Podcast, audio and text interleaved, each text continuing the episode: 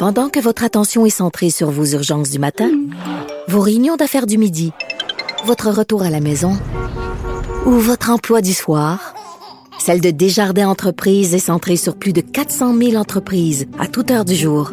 Grâce à notre connaissance des secteurs d'activité et à notre accompagnement spécialisé, nous aidons les entrepreneurs à relever chaque défi pour qu'ils puissent rester centrés sur ce qui compte, le développement de leur entreprise.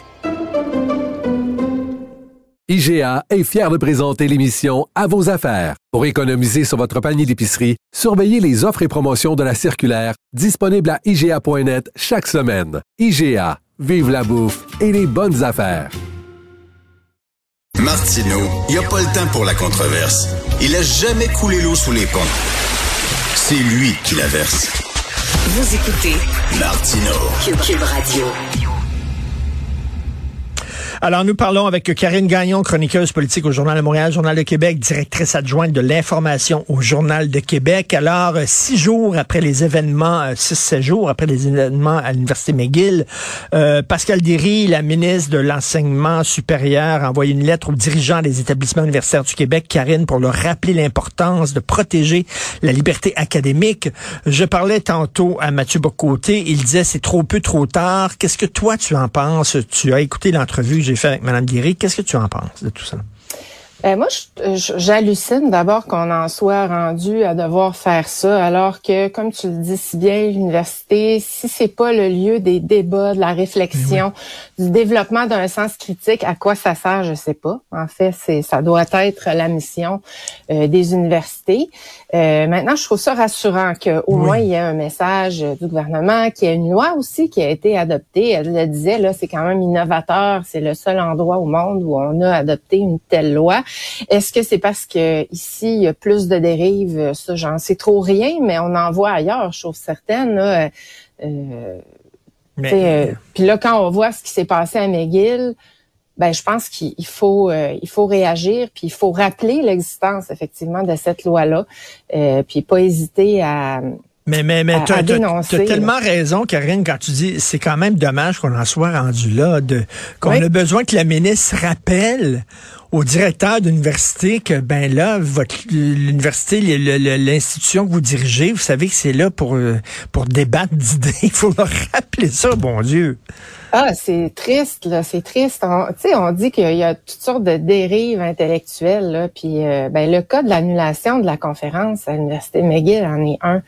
Euh, tu sais, ce professeur-là, là, dont j'oublie tout le temps le nom, euh, Wintermute. Winterburn, oui à Wintermute, à l'université, euh, qui devait présenter, euh, lui, il est du King's College euh, à Londres, puis il devait présenter une conférence sur le, le, fait que lui, il voit ça différemment, tu sais, la position de des gays et lesbiennes par rapport aux transgenres, puis il dit on devrait faire un une espèce de, de ben, une division au fond, un divorce euh, dans ces, ces débats-là parce que estime que c'est pas la même chose. Puis en quelque part, euh, je trouve que c'est pertinent. Moi, comme questionnement, euh, ben oui. euh, personnellement, puis je connais plein de gens qui se questionnent beaucoup par rapport à, à tous ces débats-là. Mais là, on n'a plus le droit d'en débattre parce que sinon, il y a des militants qui vont venir manifester euh, pour dire que c'est un transphobe. C'est, c'est ce que c'est un peu ce qu'on disait déjà auparavant, Richard, c'est que dès que tu émets une idée, que tu essaies de débattre, tu es automatiquement étiqueté pour certains militants. Puis là, on verse dans l'extrémisme. Hmm. Il n'y a plus moyen d'avoir des débats d'idées. Euh, alors que euh, ben, dans le cas des, des, universités, comme je le disais tantôt, c'est le lieu où ça doit se passer. C'est pour ça qu'on hmm. étudie, c'est pour se questionner, c'est pour cheminer dans nos idées, c'est pour structurer nos pensées aussi. Mais tu sais, c'est beaucoup, ça va beaucoup, je pense, avec euh, euh, les réseaux sociaux où est-ce qu'on structure pas notre pensée, on pense tous pareil à cause des algorithmes, puis euh, on débat plus, on insulte. ben c'est ça, exactement. On, on ne considère pas les gens qui pensent pas comme nous comme des adversaires intellectuels avec qui il faut débattre, mais comme des ennemis qu'il faut abattre. C'est vrai. Oui, c'est ça. ça. Puis que ça, ça se passe sur les réseaux sociaux, c'est déplorable, on le dénonce sans cesse. Mais en tout cas, ça se passe sur les réseaux sociaux. Mais que ça débatte dans, dans nos universités, c'est là qu'il y a une dérive qu'il faut arrêter, qu'il faut stopper. Là. Comme, euh, comme la ministre le disait, ça, ça, ça fait pas de sens. Il faut rechercher un équilibre. Puis là, ben, on s'est doté de règles. Et euh, bon, c'est sûr que ça n'aura peut-être pas euh, l'effet qu'on voudrait là, de, de tout empêcher ces dérives-là, mais au moins, il va y avoir un, une forme de contrôle. En même temps, c'est pas évident, hein, parce qu'on veut pas non plus d'un gouvernement qui commence à contrôler ce qui se dit en classe, puis euh, quel prof on va embaucher, puis tout ça. Tu sais, la ligne, la ligne, elle, est mince, hein, Karine? Euh, ben, tu as raison, mais je lisais les détails euh, sur le projet de loi, ben la, la, loi en question, en fait là, et ben je trouve pas que, que le gouvernement pourrait aller trop loin. Moi, je trouve que c'est plus des mécanismes de discussion puis de plainte puis euh, tu sais, euh, pour euh, pour quand même encadrer et la ministre Derry disait soutenir les universités, c'est un peu ça. Moi, hmm. je vois pas ça comme une tentative de contrôler. Je pense pas qu'on va aussi loin que ça. Mais écoute, euh, les universités ont démontré à partir de plusieurs exemples qu'elles avaient besoin de soutien là-dessus. Ben oui, ben parce oui. que visiblement, on ne sait plus comment agir. Et là, euh, bon, euh, je reviens à Mathieu Bocoté qui me disait, ah, je trouve que ça va pas assez loin la lettre de Mme Derry, mais moi je dis, bon, elle vient d'arriver, hein, elle expliquait en entrevue, je viens d'arriver en selle, je me présente, voici ma vision de l'université, j'aimerais qu'on aille dans cette direction-là, et je reviens là-dessus, c'est une directrice de chorale qui dit aujourd'hui, on va chanter en sol mineur tout le monde, on a toute la, même note. C'est ça qu'elle dit par sa lettre. Mais c'est une lettre importante, je trouve.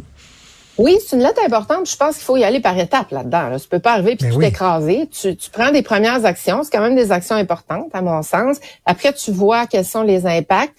Puis après, si c'est pas suffisant, ben là, tu réfléchis à un autre plan d'action. Mais je pense que là, c'est une une bonne première étape là, pour euh, pour essayer d'éviter tout ça. Là. Tu sais, euh, on parlait dans le devoir aussi des exemples de, de deux profs de l'université Laval là, qui ont été suspendus, dont Patrick Provost pour des propos sur le vaccin. Puis le syndicat disait, mais c'est pas à l'université non plus de suspendre les profs. Euh, tu sais, c'est plus un débat entre les pairs.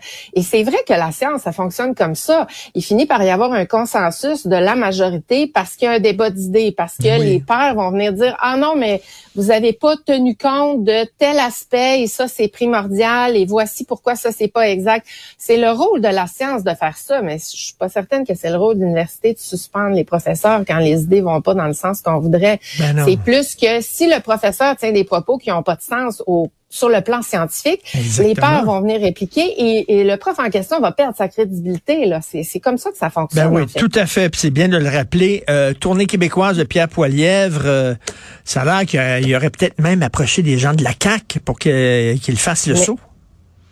Mais écoute, c'est à l'état de rumeur, c'est Chantal Hébert hein, qui a parlé ben de ça à Radio-Canada. Puis là, après ça, Poilièvre euh, s'est empressé de nier, mais en tout cas, je trouve ça particulier que ça circule quand même. Là, je pense qu'il n'y a pas non plus de fumée sans feu là-dessus.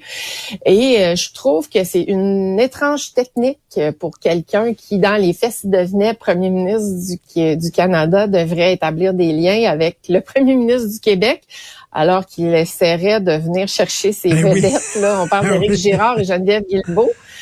Euh, bon, puis là, on disait qu'il y avait eu une, rencontre même avec Geneviève Guilbeault. Le monsieur Poiliev niait l'existence de cette rencontre-là. Bon, est-ce qu'il y a eu des discussions, des approches quand même particulières, puis pas très habiles, je trouve? Ben, veux-tu me dire euh, pourquoi une, vice-première ministre d'un gouvernement majoritaire qui euh, peut-être va même remplacer euh, l'actuel chef quand il va s'en aller, veux-tu me dire pourquoi ça s'assoirait avec M. Poiliev pour discuter d'un éventuel euh, c'est assez, assez surréaliste, Oui, assez surréaliste parce que je vois pas effectivement ce qu'elle aurait à gagner, ben, Mme Guilbeault, en faisant ça. Là, on l'a vu encore un sondage léger avant les fêtes, à quel point elle est populaire auprès de la population. Euh, elle n'a pas fait l'unanimité sur certains dossiers comme le tramway dans la région de Québec, mais reste que euh, dans ses fonctions de vice-première ministre, celle qu'elle a occupée comme à la sécurité publique, puis là maintenant au transport, je pense qu'elle fait quand même un bon travail.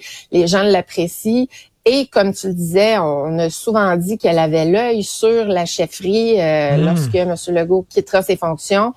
Euh, donc, euh, M. Poliev, euh, on le sait, là, est pas super populaire au Québec.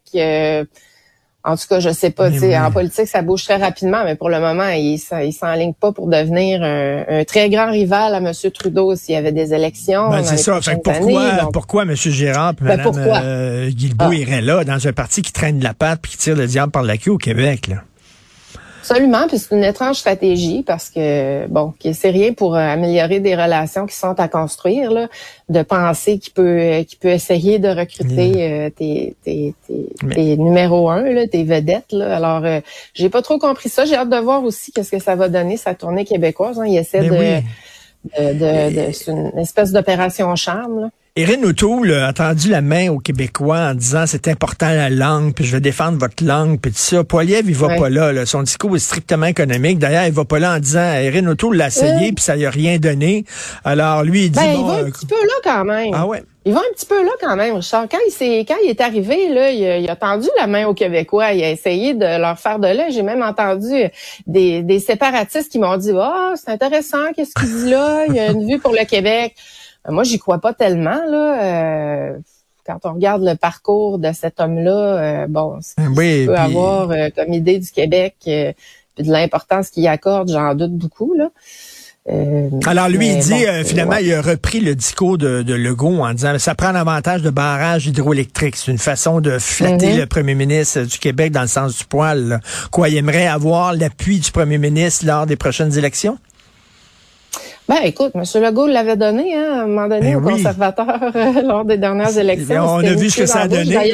Oui. Ah oui, il a payé pour. J'ai jamais compris ce calcul-là, mais ben là, est-ce qu'il va aller là avec M. Poiliev, hmm, constatant la, la le déficit de popularité ben euh, qu'il peut avoir, euh, ouf, je suis pas certaine. Penses-tu qu'Iridium a pris un, penses a pris un café avec Pierre Poilievre? Parce que s'il y en a un qui peut-être serait intéressé à faire le saut, c'est peut-être lui, Iridium.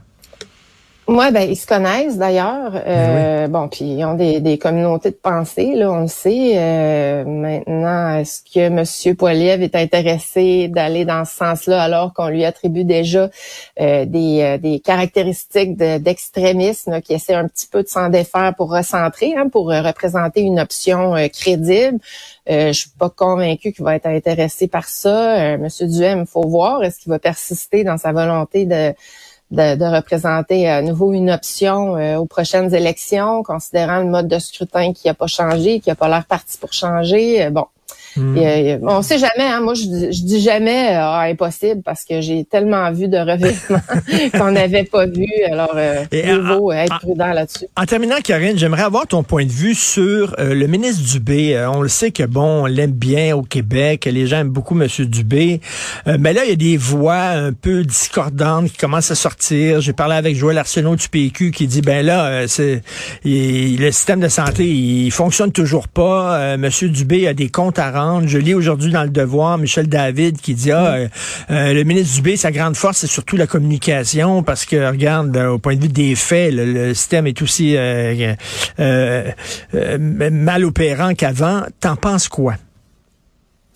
Euh, oui, M. David l'appelle l'illusionniste. Oui. parfois, c'est vrai qu'on a un peu l'impression qu'en politique, quand on est un bon communicateur, on réussit à faire son chemin. Puis c'est malheureux parce que, tu sais, on a vu des, des profs d'université, des personnes super intelligentes euh, qui euh, étaient moins bons communicateurs en politique, qui passaient moins, mais qui auraient sans doute eu beaucoup à apporter. Alors, M. Dubé, il faisait des grosses promesses. tu sais, ça fait tellement d'années que la CAQ, quand elle était dans l'opposition, le critiquait le système de santé. Eux, il tout puis on allait enfin avoir un système de santé sur le sens du monde. Sauf que ça fait depuis les années 80 qu'on entend ça. Moi, ça fait depuis que je suis petite.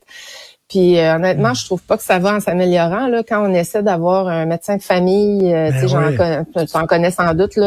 Euh, moi aussi, tu sais, autour de moi, il y a plein de gens qui essaient. Ou, ou tu sais, quand tu as le malheur d'avoir ton médecin qui part à la retraite, c'est la fin du monde là, parce que là, tu te retrouves orphelin, puis tu sais plus où te garrocher là quand tu as autre chose qu'un cancer ou une maladie grave, mais quelque chose qui nécessite, par exemple, un antibiotique ou tout ça. Ben Donc là, il a mis des mesures en place, mais pour le moment, on voit pas beaucoup d'amélioration. Là, Hmm. Donc, c'est sûr qu'il va finir par y arriver la même chose que euh, d'anciens ministres de la Santé. Euh, et Michel David, là, que tu citais, parlait euh, de, Jean Rochon, là, qui avait voulu faire un virage ambulatoire puis qui s'était fait couper les jambes là, au dernier moment. Ben, ça se pourrait que ça y arrive aussi. On, l'aime encore, M. Dubé, mais je pense que là, les gens vont dire, ben là, euh, on peut-tu avoir des résultats? Et quand on voit qu'il y a des infirmières à Maisonneuve-Rosemont qui euh, menacent de quitter en bloc parce qu'elles ont, elles en ont ras le pompon du travail supplémentaire obligatoire, on se dit, ça s'améliore pas. Pas en tout. Euh, Non, merci. on parle de climat de travail toxique Ben et euh, oui. bon, c'est quand même assez grave. Ouais. Écoute, il y a des gens qui, toute leur vie, n'auront jamais vu un système de santé vraiment efficace au Québec. Toute leur vie, là, quels que soient les gouvernements qui se sont succédés, ça n'a jamais été réglé. Il y a vraiment un problème. Merci Karine Gagnon, bonne semaine. Merci Richard, bonne Salut, semaine. bye.